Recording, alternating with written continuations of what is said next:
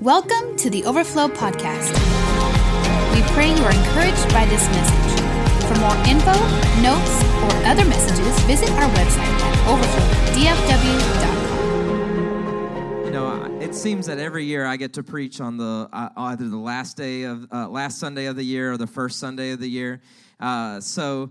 Uh, you know, it's just kind of become an annual tradition for me almost to um, to get to share, you know, uh, the charge moving into the new year. Uh, and uh, just think back to where we were one year ago.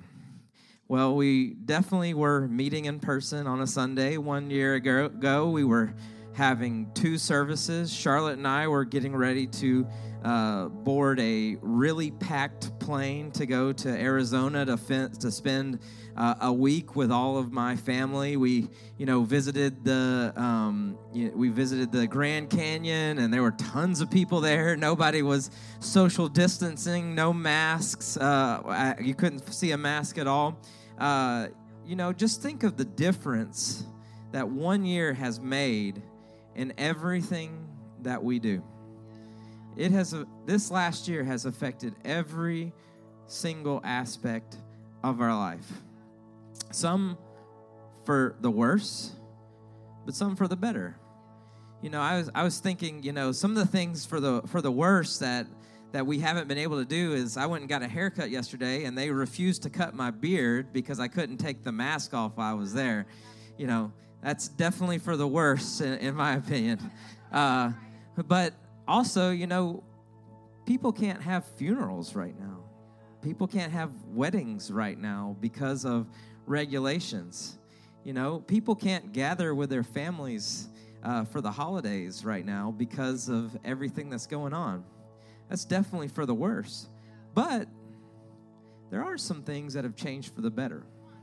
Uh, I, I was just thinking this uh, as Charlotte and I were um, out having dinner last night, is that there is so much of a more of a focus on cleanliness in restaurants. And as someone who worked in a restaurant, uh, that is definitely something that that is an improvement.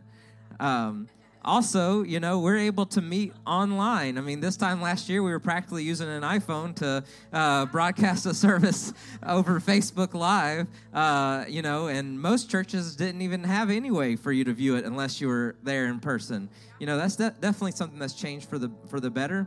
Uh, you know, it's just really and truly the last year, whether it's for the worse or for the better for you, is what you've made of it.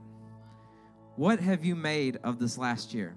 Now, I'm not going to try to say, hey, everything that's come out of this last year has been awesome, because it's not.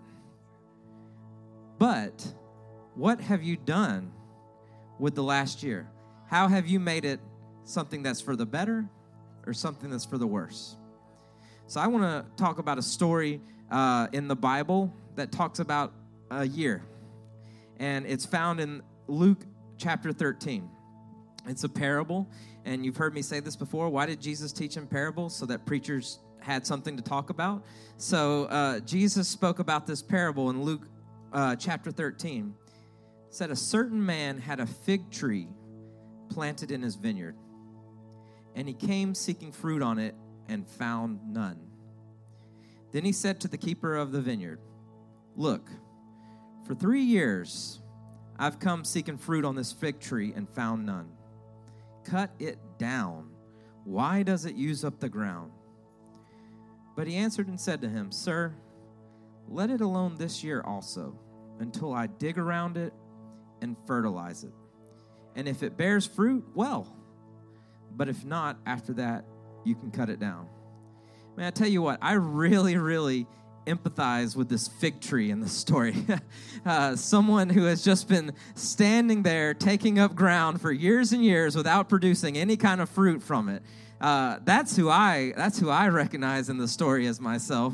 Uh, not the master, not the one not the one fertilizing, but that, you know, old, useless tree.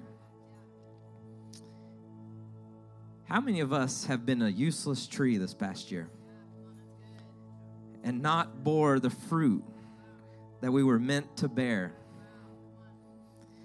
See, I'm not here today to be super duper spiritual. I'm actually here today to be really practical. I'm not here to um, have a seminar on how to set goals.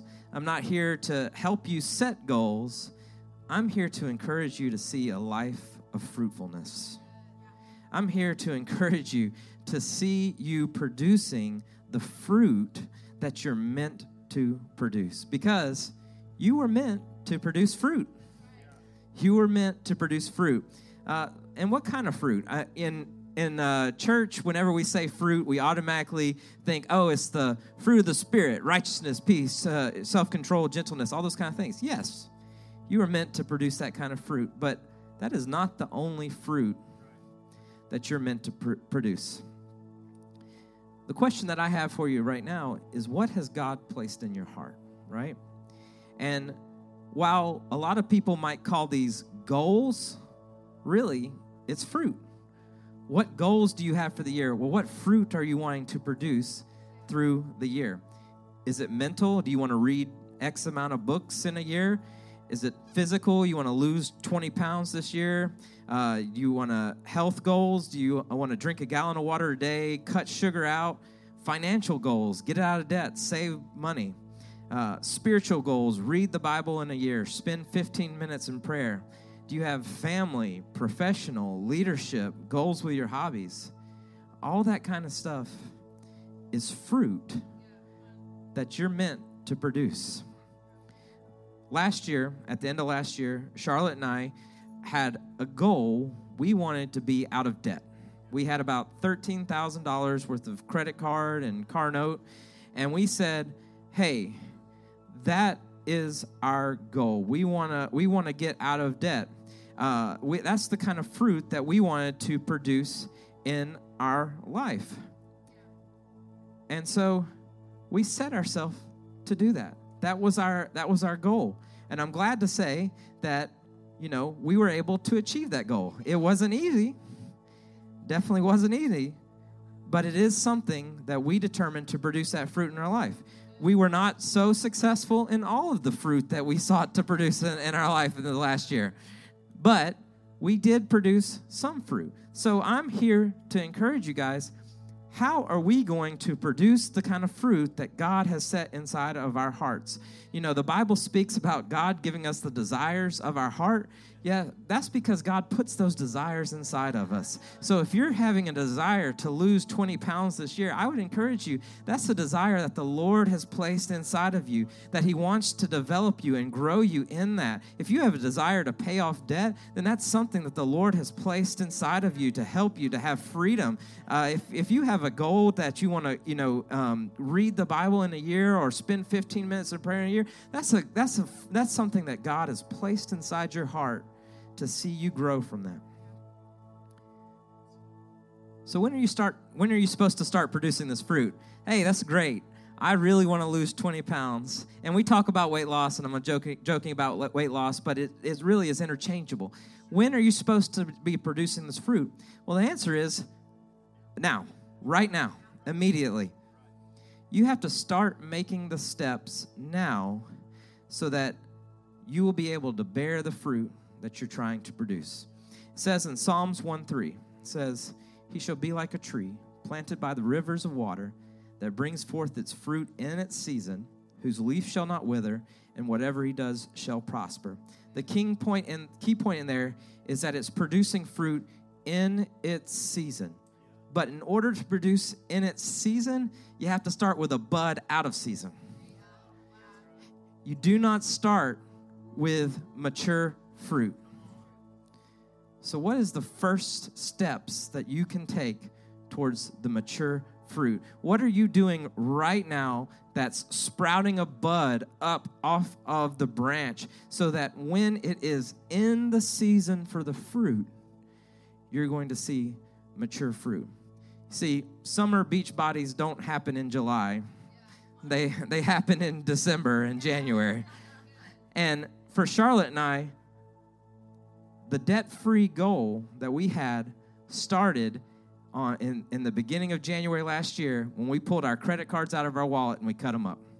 And we said, hey, that is the first step that we're going to take to be debt-free is to stop producing debt. So we, it's too much of a temptation. We had to take them out. We had to cut them up. You know, we had like a ceremony, a funeral for them, and we threw them in the trash. But it doesn't stop there. So many people have great first steps.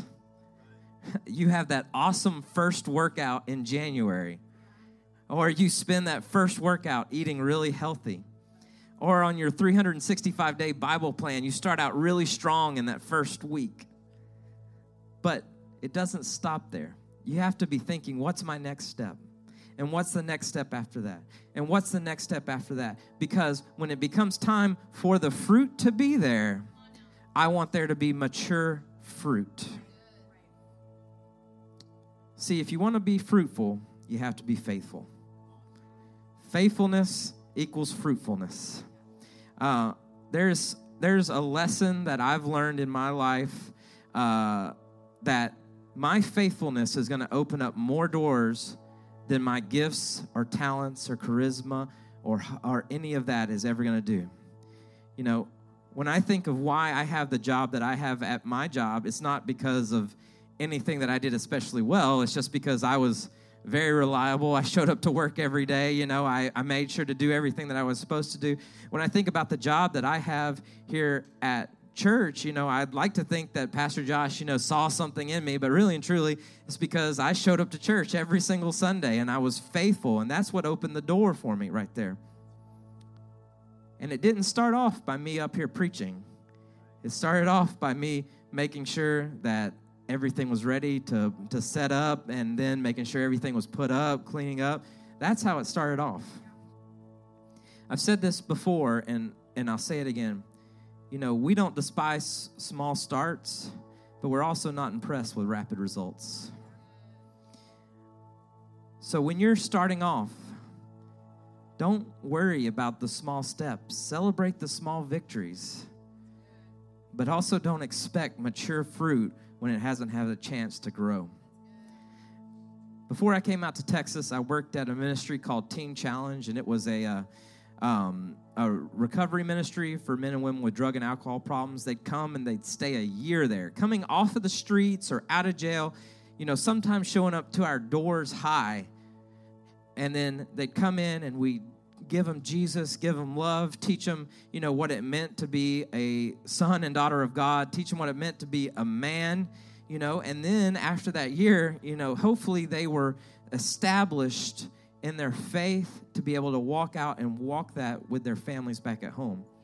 And people would come in off of the streets, and then after two weeks, they'd get saved, and they'd be on fire for God, and, and the other students would look at me like, look at him, he's so on fire for God, and I'm like, let's see how he looks after three hundred days. Because truly, yeah, I mean, that's awesome that you're on fire for God after you've been here two weeks, but are you going to have that same fervor when you've been here for three hundred sixty-five days, when you've been through disappointments, when you've seen things that don't go your way? Are you still going to have the same zeal for Jesus? Don't despise small starts, but also don't be impressed with rapid results. So, you're supposed to be producing fruit, and the next point is that that fruit is not meant for you. See, a fig tree has no use for figs. I mean, other than maybe to reproduce itself, but in itself, it has no use for figs. So why do you want to achieve the goals that you have for yourself? It matters the reasons behind what you want to accomplish. Look at this. Philippians two three. Let nothing be done through selfish ambition or conceit, but in lowliness of mind, let each esteem others better than himself. If you're seeking to achieve goals, to bear fruit out of something that's a selfish ambition, you're ultimately going to be disappointed with the result. Why do you want to lose weight? Is it so that you can impress all the ladies at the gym? Or is it so that you can be the best version of yourself for your future family? Why do you want to pay out a debt? So that you have all this expendable money that you can burn? Or is it so that you can be obedient to the call of God when he, when he asks you to move? Why do you want to read through your Bible as a year? Is it so that you're, you don't feel like such a slacker? I mean, that's my that's how why I've done it before.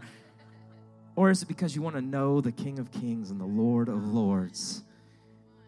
It's not for you. The fruit is not for you.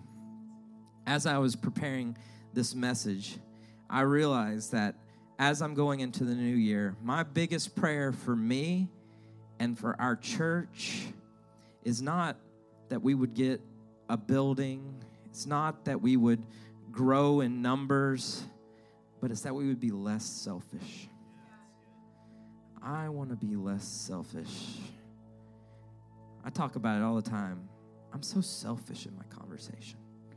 I'm so focused on what I'm doing and want to want to say what I'm doing. Let's be less selfish in our conversation. It's not about you. It's not about you. The fruit is not for you. The fruit is not for you. It's for others. The next thing that we learn about, about this producing fruit is that in order to produce fruit, you have to be open to caretaking. You got to be open to the Lord working in you. See, some translations say, let the tree alone. Let me dung it. Let me put some fertilizer around it, some excrement around it. Sounds like a great way to describe twenty twenty, huh? The pruning is done because God loves you, and he wants you to see you producing what you're meant to produce. If you could do it without pruning, you'd already be doing it. Mm. Man, sometimes it looks like enduring some crap. Can I say that word? Yes. so, so uh, this year uh, I got sent to work from home, and you know I was stuck at home uh, all day with with the dogs. My wife, you know, was still going to work, but uh, I was I was beginning to go crazy, and uh, really some uh, some like frustration and some just like. Uh, I, I, you know, I'm hesitant to say depression because I know that that's so serious, but I was just really, really unhappy being at home all the time. And, you know, I said, God, I want to break out of this. I want to break out of this. I don't want to be so unhappy. And so the I, I, I don't know that the Lord told me to, but I decided to start running. I decided to start to go on my lunch breaks at work and go running. And I started this in May, uh, June maybe, and it was warm outside. But then it became began to be um, July and August, and it was hot outside.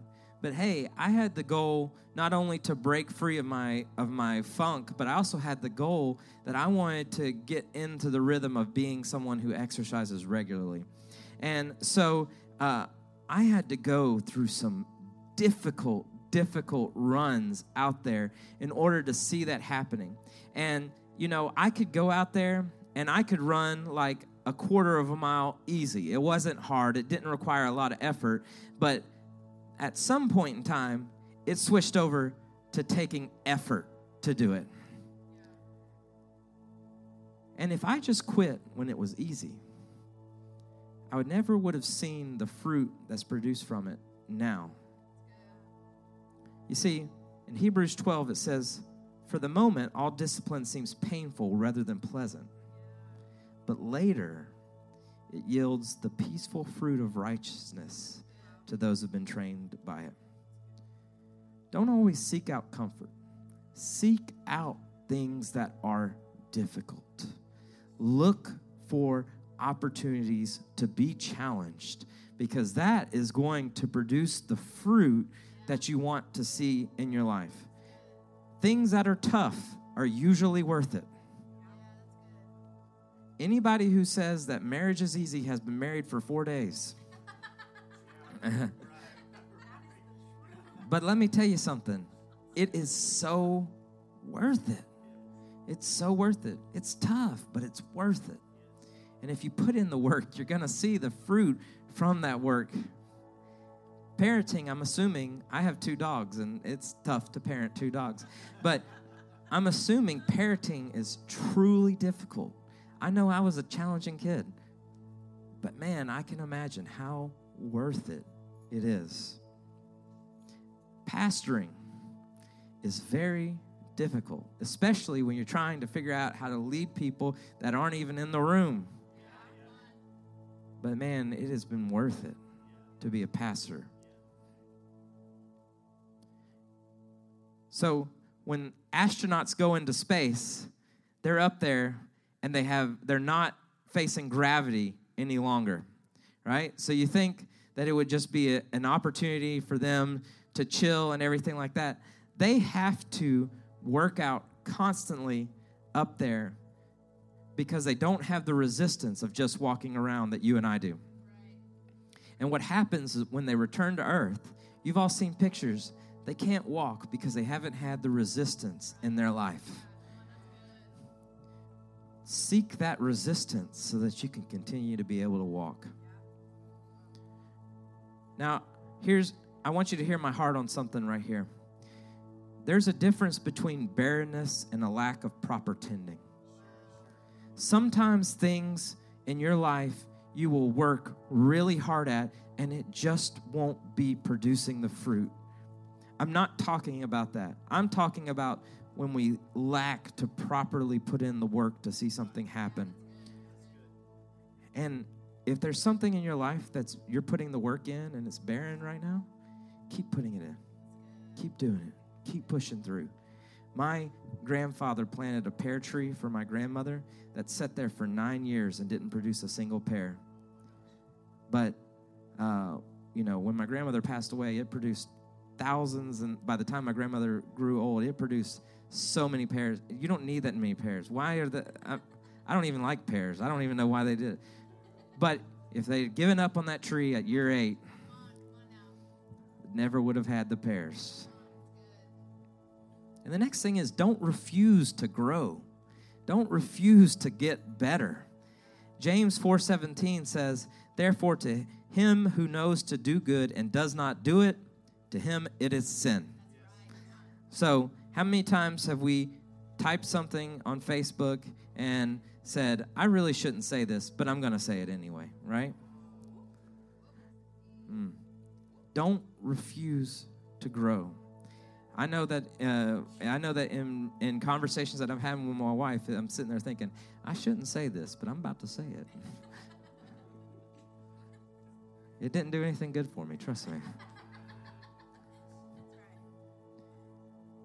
To him who knows the good to do and does not do it, it is sin. Dang, that's that's tough right there. Be open to growth. Be open to the Holy Spirit speaking to you. Be open to discomfort. And I hope to cause you discomfort right in this moment, right now, as an instrument of God. I'm going to ask you a question, and I want you to be honest with yourself. Did you allow the circumstances of twenty twenty to cause you to become lazy in your pursuit of Jesus and the goals that you've set for yourself? And the reason that I'm asking you a difficult question right now is because of the last point. Those that don't bear fruit are meant to be cut down. The master of the vineyard was done with the tree. And even the caretaker said, if it doesn't do it after this year, after we worked on it, then go ahead and cut it down. Those that don't produce fruit are meant to be cut down. Don't look at the lack of fruit and blame the fruit. Blame the tree. Blame the, the caretaking of the tree. The time is now to see a harvest. What fruit is the Lord expecting of you as we move into twenty twenty-one? For our ministry time, I know it's just a little bit different with us not being here, but frankly, I think that we need just an opportunity to repent for being lazy. The Bible talks about a sluggard way more often than you think. And I know, me for one, I have been lazy in a lot of things. twenty twenty-one has allowed us all to become lazy. But that's not the heart of God. The heart of God is to see fruit produced. So, Father, I just want to say that I repent for not producing, for not going after, for not being focused on the things that you told me to be focused on this last year. Lord, you knew Corona. You knew you knew what the what we would have to go through, and you still gave us the desire to achieve things in this year. So, Lord, I just say I, I, I repent of my laziness, God, and I put my eyes towards the future. Lord, I will see fruit produced in this year. I will see fruit produced in twenty twenty-one. God, and I'm going to put in the work to see it happen. God, I'm not going to be lazy in my relationship with you. I'm not going to be a sluggard in my work, but rather I'm going to go after the things that you have for me.